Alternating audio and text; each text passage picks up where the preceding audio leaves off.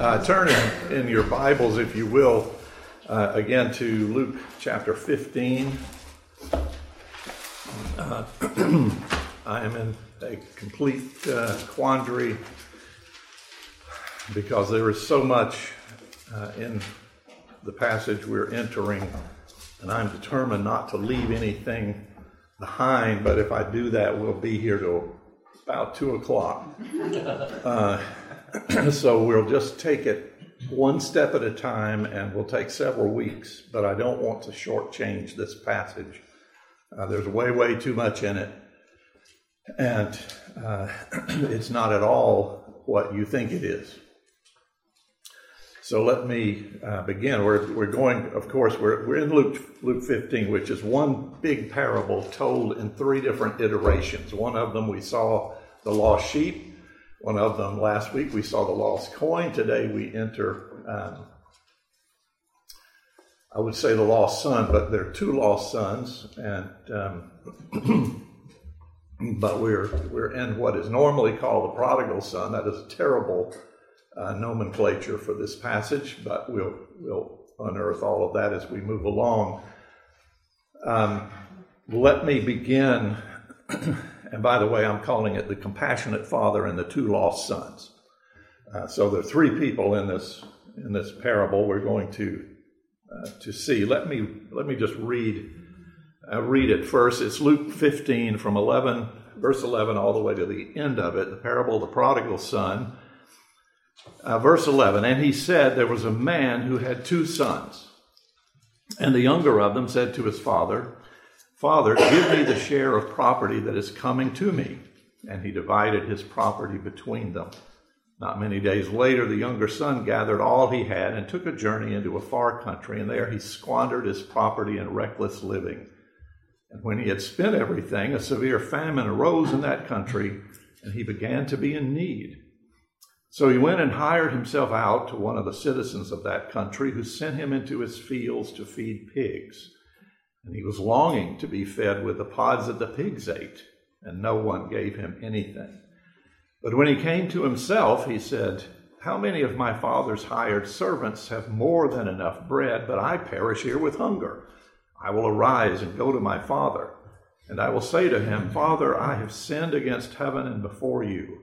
I am no longer worthy to be called your son. Treat me as one of your hired servants.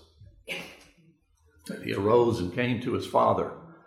But while he was still a long way off, his father saw him and felt compassion and ran and embraced him and kissed him. And the son said to him, Father, I have sinned against heaven and before you. I am no longer worthy to be called your son. But the father said to his servants, Bring quickly the best robe and put it on him, and put a ring on his hand and shoes on his feet, and bring the fattened calf and kill it, and let us eat and celebrate. For this son was dead and is alive again. He was lost and is found and they began to celebrate. Now his older son was in the field, and as he came and drew near to the house, he heard music and dancing. And he called one of the servants and asked what these things meant. And he said to him, Your brother has come, and your father has killed a fattened calf because he has received him back safe and sound. But he, the brother, was angry and refused to go in. His father came out and entreated him, but he answered his father, Look, these many years I have served you, and I never disobeyed your command. Yet you never gave me a young goat that I might celebrate with my friends. But when this son of yours came, who has devoured your property with prostitutes, you killed the fattened calf for him.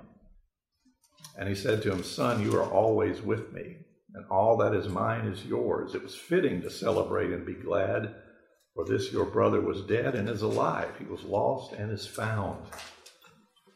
And then it ends prematurely, perhaps. Uh, let me just start by telling you um, a couple of statements from Tim Keller. Tim Keller has a book called The Prodigal God. Uh, you should get that book if you don't already have it uh, it will turn this parable on its head for you, and that is going to be a good thing. But uh, here's, here's a quote if the teaching of Jesus is likened to a lake, this famous parable of the prodigal son would be one of the clearest spots where we can see all the way to the bottom. That's a stunning statement to make uh, by someone uh, of that ilk. Uh, Keller, by the way, was uh, his his life as a minister was was transformed by a man named Ed Clowney. Uh, Ed Clowney was uh, the first president of Westminster Seminary, and uh, when Bobby and I were bumping into uh, to Tim and his wife Kathy, uh, Tim had come uh, to Westminster in a degree program, but he was teaching there, and it was so humorous to watch. Whenever Tim would walk from the education building over to the was like the Pied Piper. He had students who just followed him, and they were they were constantly waiting for a crumb to fall off uh, the table. But, uh, but when Keller talks about being transformed, he was transformed by a sermon on the prodigal son by Ed Clowney. Um, these are some of the comments that Keller makes, having his eyes opened uh, to this passage. Two groups of people had come to listen to Jesus. What, what Keller's doing here is laying the context. There is, there is nothing ever more important when you pick up a Bible and open it and read a passage than considering the context that passage falls in. That is why we consistently, for 2,000 years, have misinterpreted this, this parable. Uh, and when I say misinterpreted, that's too strident. We don't misinterpret it, we interpret only a portion of it properly. But uh, this would help. Here is, here is the context. Two groups of people have come to listen to Jesus. We've been tracking this now for a number of chapters through the Gospel of Luke. First are the tax collectors and the sinners, uh, who correspond in this to the younger brother uh, engaged in wild living. And that infuriates the Pharisees. You remember right here in the 15th chapter, uh, the 15th begins. Now, the tax collectors and sinners were all drawing near to him, and the Pharisees and scribes grumbled, saying, This man receives sinners and actually eats with them. Shame, shame, shame. Uh, so the tax collectors and the sinners are following Jesus. That's going to be the younger brother. Secondly, the Pharisees and the scribes, who correspond to the older brother. Uh, they held to traditional morality, prayed all the time, studied the Bible all the time, worshiped all the time corresponding to the older brother.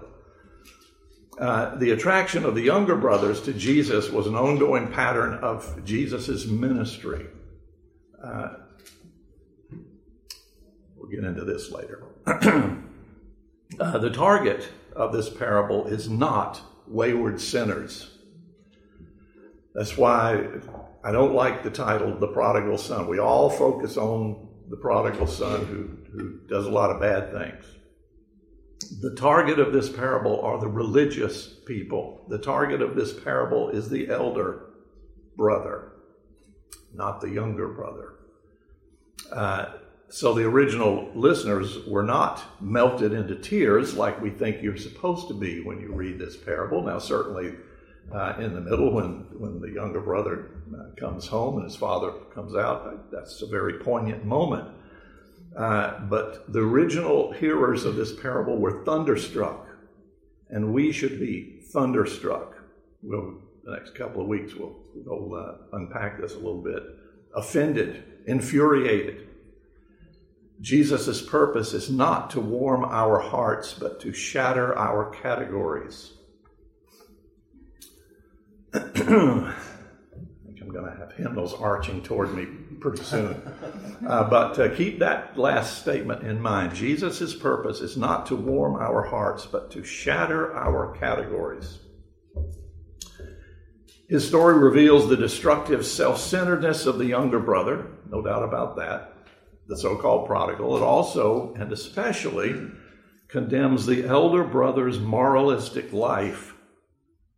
So both the irreligious and the religious are spiritually lost say that again. Both the irreligious, easy to see the younger brother, uh, the so called prodigal, uh, but focus as well on the elder brother. Uh, both are spiritually lost. Both life paths are dead ends Every thought the human race has had about how to connect to God has been wrong. Other than that, uh, we're in good. You're very familiar with this parable. And by the way, the word prodigal does not mean wayward. Uh, the word prodigal means recklessly spendthrift. It, it, means a number of things. Some of you have uh, virtual thesaurus on your computer. Uh, prints out a little bitty uh, uh, pattern for you. If you look up prodigal on it, what you see uh, words like lavish, munificent, overgenerous, too generous, unsparing, unstinting, recklessly extravagant, profligate, all these kinds of things. So when you hear the word prodigal, don't think that it's just talking about this uh, younger brother who is uh, a sinner. Uh, that is not uh, what what this parable is about. It certainly will include that.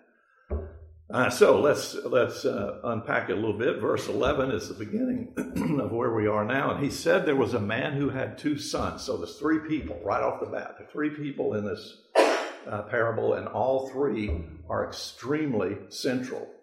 And we will look closely at all three uh, over the next uh, amount of time.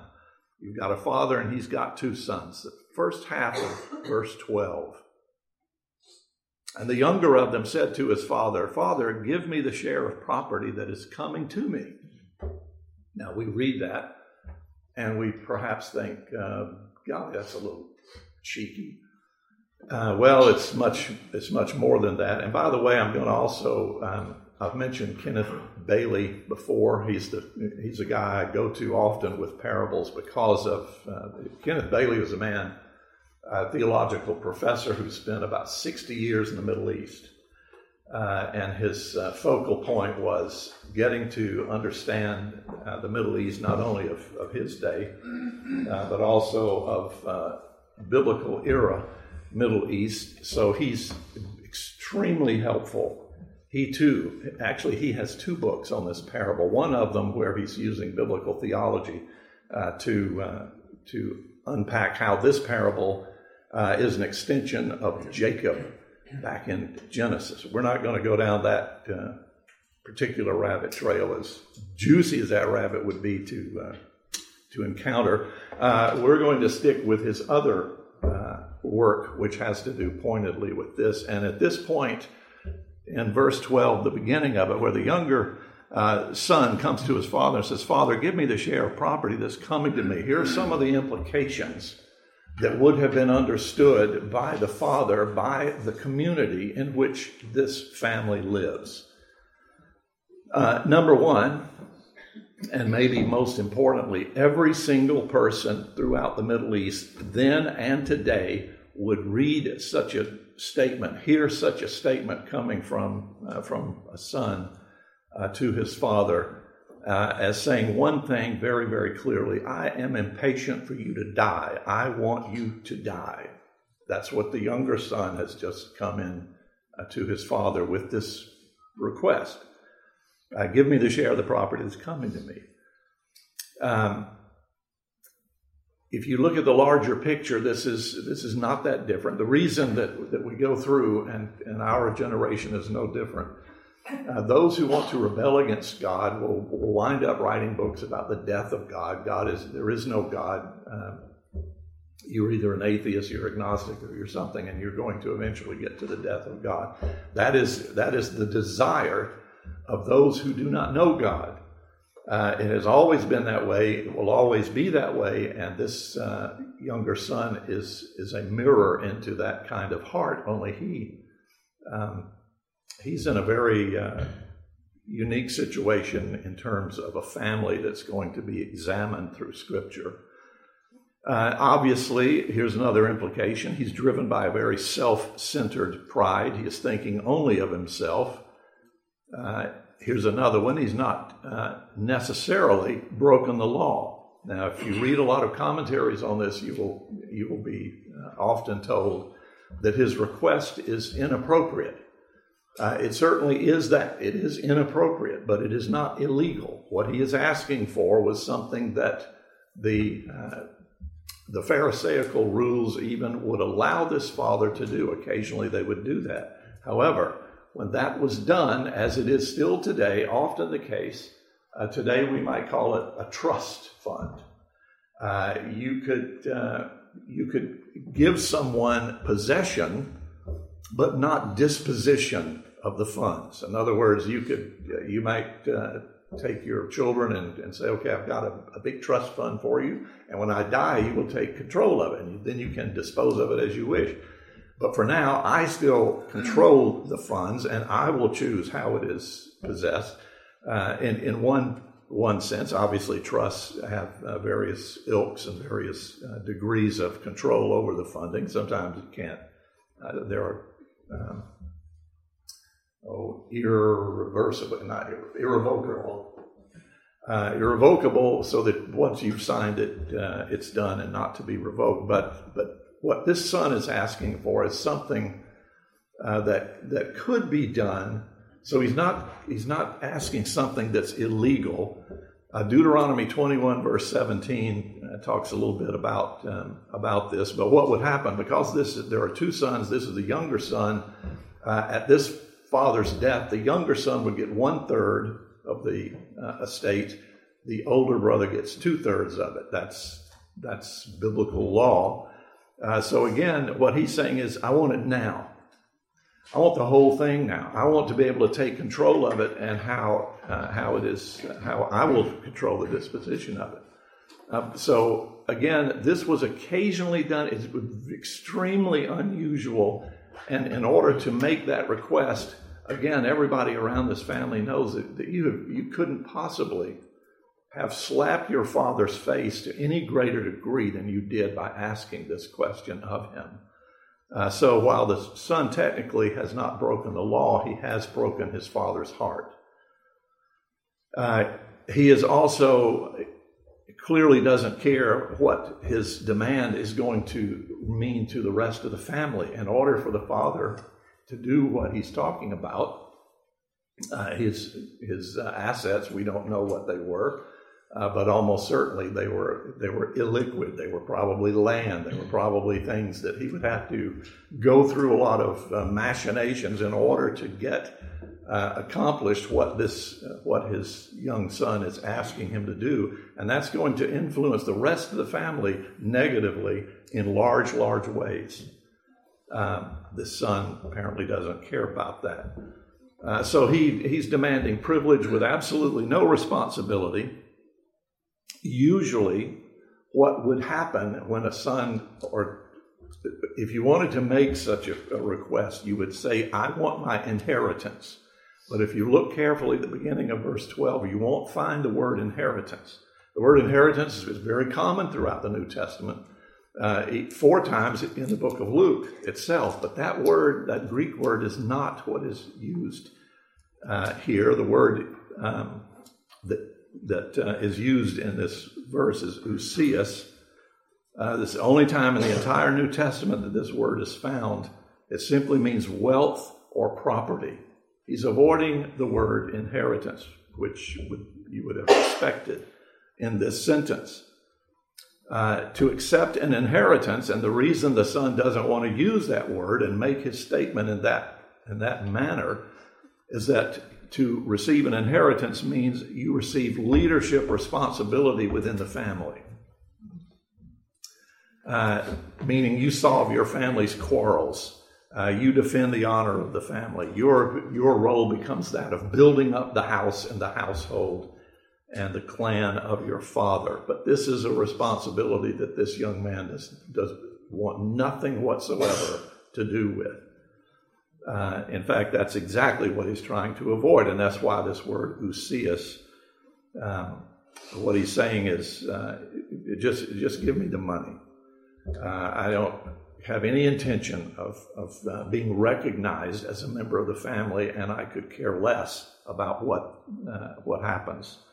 Uh, here's another one the younger son uh, severs himself from his roots. Now, that, um, that is a, an enormous issue in, in this era of history.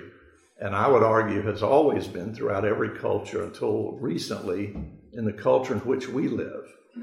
Uh, the movement over the last 20 years or so uh, to destroy the family uh, in the American culture is, is probably the most single most serious issue of all of the incredible dissolution we see around us. That one carries an enormous influence and impact because the family is the key unit.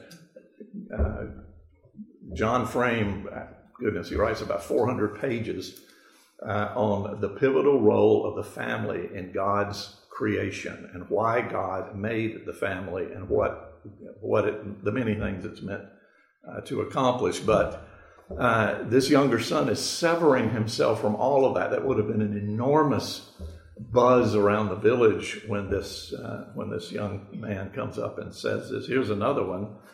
Uh, he's severing the conception of partnership with his father that pertains to family possessions. Uh, this was always, uh, again, wrapped within the family. It's, it's part of the nuance, tangentially, part of the nuance when we say in the Lord's Prayer, give us this day our daily bread. That is, that is this, this communal sense that I don't, I'm not out here functioning as a one solo human being in the presence of this planet. Uh, there is always this sense of, of communal uh, integrity that accompanies everything, including possessions. And this son is saying, I'm not, I'm not interested in any of that. It's me against the world. Um, the younger son, totally responsible for becoming lost. Here we are back in the context again. The sheep was lost inadvertently because of the nature of a sheep. He, the sheep didn't sit there and ponder uh, whether he wanted to leave the rest of his friends and walk around the hills and the valleys and the mountains and whatever, uh, wherever he was. The coin, inanimate. But here is a case and the, the pinnacle of this chapter and what Jesus is teaching to these Pharisees, to these morally religious, in quote, people. This is a lostness that is absolutely intentional and responsible. Tends to be the way humans function. So the younger son's problems, to sum it all up, is his heart. That's where all the sin comes from, needless to say. Dissatisfaction with his father uh, becomes a determination to leave his father. He's exchanging the truth for a lie. Uh, and God is going to give him over. We're functioning through Romans chapter 1, verse 18 to 32 I mention that passage often because it is so incredibly illuminating to so many times in all of our lives. In verse 18 of Romans 1, uh, you, people know the truth. Every, every human on the planet is created in the image of God, but they choose volitionally to suppress that aspect of their being in order to approve and embrace sinful belief and behavior. Uh, this is happening to this son. He begins uh, dissatisfied with the house he's in, with his maybe his older brother, um, with God in the church. If we extend these sorts of things out, and God is giving him over to a determination to leave his father and his father house. He is uh, he is in a state of mutiny, abandonment, and total destruction. Basically, saying with crystal clarity, Father, I wish you were dead. That's what is behind the statement that begins the 12th verse.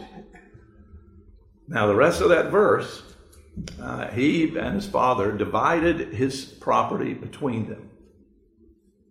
Uh, again, Middle Eastern father would be expected to kick the son out of the house. Any, any son who would have had the audacity to ask what this son is at. Uh, but what does his father do? Uh, he, he goes through with it. He divides up the assets between both the sons. Uh, verse 12, the, that second part.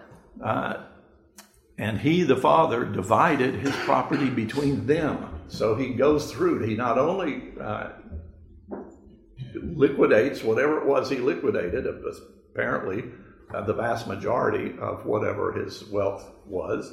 Uh, but uh, he then gives the son what was his share, and and also to the to his older brother. Um, goodness, uh, not a rabbit, it's an elephant just walked across the back of the room here. That what, what this is a reflection of is, is the faithfulness of God in the covenant. The Father in this parable, throughout this parable, is representing God, the Father.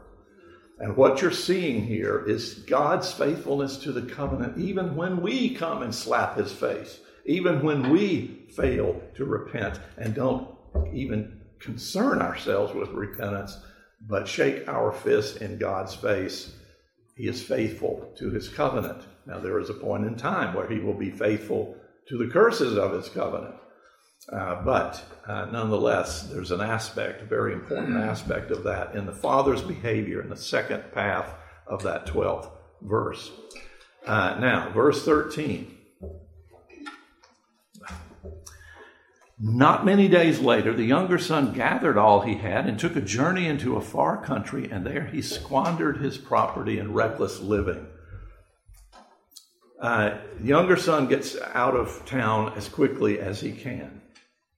Uh, not many days later, it says, and he gathered all his he had, meaning he's uh, he's going he needs cash. That he's not interested in deeds to property that his father owns or anything like that. He's converted everything uh, to very liquid assets, and he's getting out of town, gathering all he has, and he takes a journey into a far country. Far country. He's getting way out of town. A Gentile country. Uh, this son is is um, is doing very dramatic things here. Uh, now, that phrase that's translated here in the ESV took a journey. That's a that's a very unusual Greek word. This is the only time it's it's found anywhere um, uh, here in this in this gospel. And what it more correctly, more fully would be translated: He traveled away from his own people. Uh, probably English translators, you, you, translation is not easy. You, you have to when you're moving from one language to another. Doesn't matter which language into which language. You have to um, to deal with the nuances, the semantic range of a word. Uh, are, there's one verb here, and what uh, they're saying is he took a journey. Well, yes, he took a journey, pointedly to get away from every bit of his root system, every bit of his family. Uh, he's turning away with volition uh, from his own people. Uh, Kenneth Bailey here uh, has a, I think, a, a, beautiful sentence here. Bailey says the only thing that followed him was his father's love, which, of course, he could care less about. Uh, but again, think of the love of the father. Uh,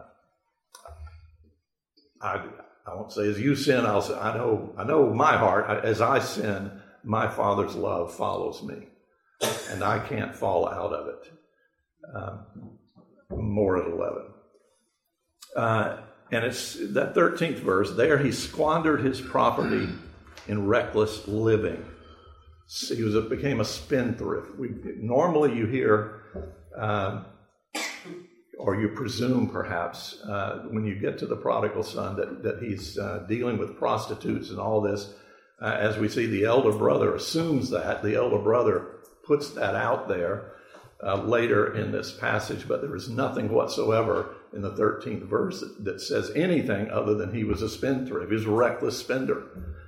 Um, you know, you, you see some of these athletes today who get uh, hundreds of million dollars uh, contracts, and within about five years they're broke. And you're thinking, well, how in the world is that even possible? How could you even spend? I mean, after you built 10, 20 houses, what, what, um, how? Well, because whenever the, the price tag is put out there in the public, then all of a sudden a massive number of people come in who start chipping away in various ways to take from you what they know you have, and all of a sudden you have friends that uh, that you never knew.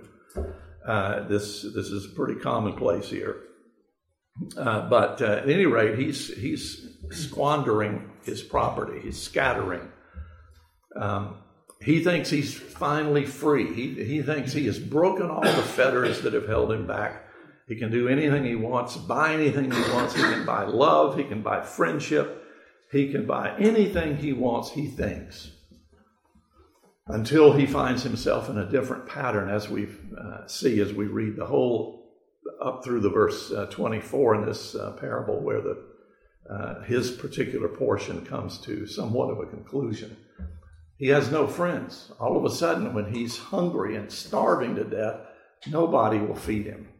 So the things that he thought he was buying with his money uh, turn out to be uh, false friends. Uh, but no indication of immorality. Maybe he did, but it certainly is not there in, in the biblical picture. Um, the bottom line of verse 13 is that we're simply never a free agent. You cannot become a free agent. You cannot escape God. Now that, in point of fact, was exactly what happened to Adam and Eve. That was Satan's. That's Satan's approach to everybody on the planet. Uh, you mean that, that God probably told you not to eat that? Oh, he, he just knows it's, it's so good to eat. He doesn't want. I've got a better plan for your life, and that same kind of approach is what um, is what we all encounter. Now the storm clouds gather in verse 14. When he had spent everything, a severe famine arose, and he began to be in need. So storm clouds uh, coming up, as they invariably will when you're out ignoring God, trying to run and escape from God. Uh, he spends everything, so he's he's broke now, a famine comes in, and now he's in need. So, how's he going to deal uh, with these needs and these circumstances? This is the this is the, the dividing point in this man's life. What's he going to do to handle all of these things that he has created himself? All of the aspects of his particular lostness. Well, he can go one of two ways. Um, he's going to respond in his own strength which is the wrong response, but it's oh so common. Remember when uh, the entirety of, of the southern kingdom was taken into exile in Babylon for 70 years, only a small remnant came back. Only a small remnant took the responsibility, knowing of the hardship they were, they were volunteering for, to come back and try to start over. The vast majority of those Jews from the southern kingdom stayed in Babylon. Verses 15 and 16. So he went and hired himself out to one of the citizens of that country, who sent him into his fields to feed pigs, and he was longing to be fed with the pods that the pigs ate, but no one gave him anything. Again, uh, this one we probably understand. Why does he try to solve his problems on his own strength? Uh, because number one, if he goes home, he's going to have to face an elder brother that, that when we finish the parable, you'll see, I know, I get the impression uh, that uh, you just, I wouldn't have, it, it, just doesn't seem like it was a good relationship. I'm thinking about my older brother. Uh, he and I have loved each other a long time. I remember, remember one day in the fifth grade at, at recess when some bullies were coming to beat me to a pulp. Um, I'm sure I had done nothing wrong. Um, but it was my brother that walked around the, the, edge of the building, three years older than me, and that, that did it. They dispersed. Um, but at any rate, uh, he's got to face this, this elder uh, brother that doesn't seem to be that uh, on that wavelength with him. Uh, secondly, he's going to re- re- face the ridicule of the villagers, and I can't resist uh, this one, I so rarely get a chance to turn to Second Kings, uh, but um, turn to Second Kings, chapter two. This is a, a story about Elisha that uh, you really don't often encounter. Uh, Second Kings chapter two. This is when Elisha is taking over from Elijah. And uh, we'll pick up in verse 19. It says, When the men of the city said to Elisha, Behold, the situation of this city is pleasant, as my Lord sees, but the water is bad and the land is unfruitful. So he, Elisha, says, Bring me a new bowl and put salt in it. So they brought it to him. Then he went to the spring of water and they threw salt in it and said, Thus says the Lord, I have healed this water. From now on, neither death nor miscarriage shall come from it. So the water has been healed to this day, according to the word that Elisha spoke. Now, here is uh, Interesting. He went up from there to Bethel, and while he was going up on the way, some small boys came out of the city and jeered at him, saying, Go up, you bald head. Go up, you bald head. Some of us have, uh, we like that.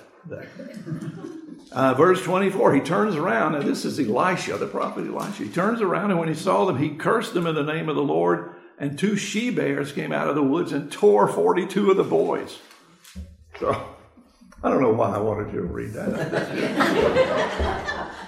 um, at any rate, uh, he's going to uh, face a lot of ridicule, uh, not only from the small boys of, of the village, but from everybody if he were to dare set foot back in that village. And thirdly, there's a, there was a pattern uh, to this called kadaza.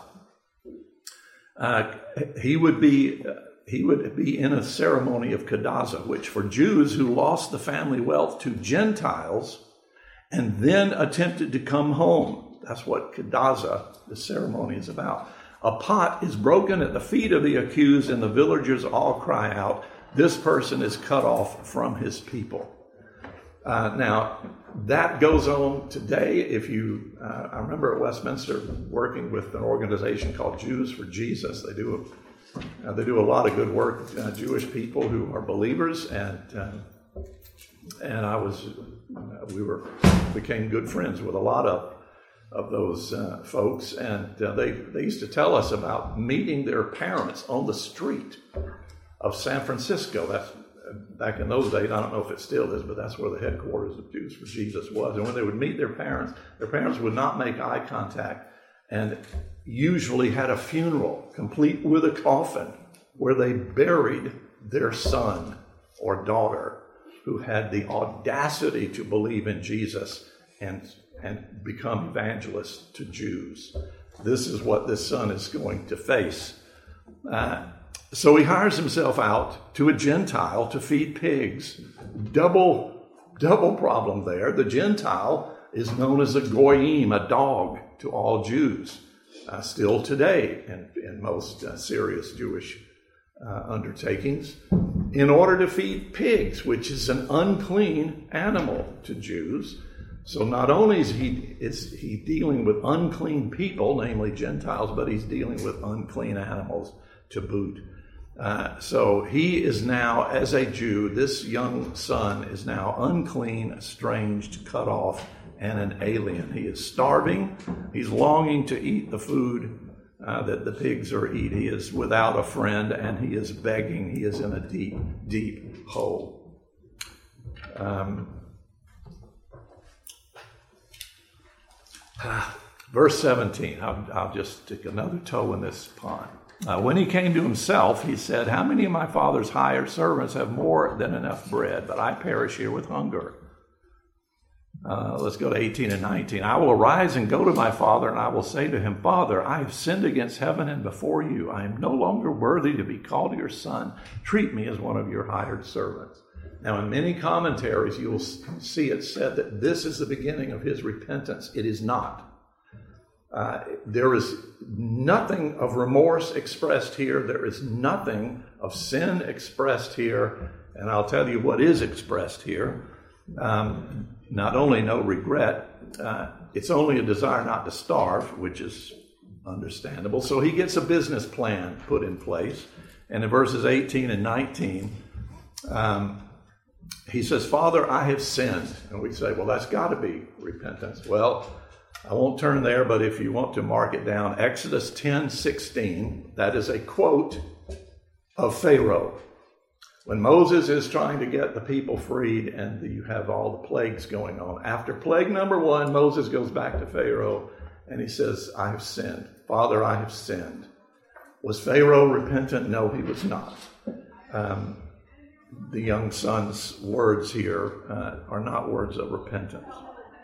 Uh, notice also, he says, hired me, uh, put me back in as your hired servant. That too is a very unique Greek word, misthios, uh, which means he's not going to have to live in the home. He's going to uh, he's going to be um, uh, living in another village, in fact, to get a trade so he can pay back because he knows he's going to have to pay back. If he comes home, he's got to pay back uh, the money that he took from his father. Uh, so he's anticipating a sort of apprenticeship for the rest of his life, uh, which means, according to uh, to Keller, to Bailey, to uh, to a lot of other commentators, I can tell you that he's this younger brother at this point is not really going home at all. He's still in the far country spiritually. He's still lost spiritually. He is not seeking reconciliation in his plan, and he has missed, in other words, the entire issue. It's not the lost money that is the problem. It's not the specific sin that is the problem. It's the lost relationship with the Father. This is where this parable at this point speaks so powerfully to all of us.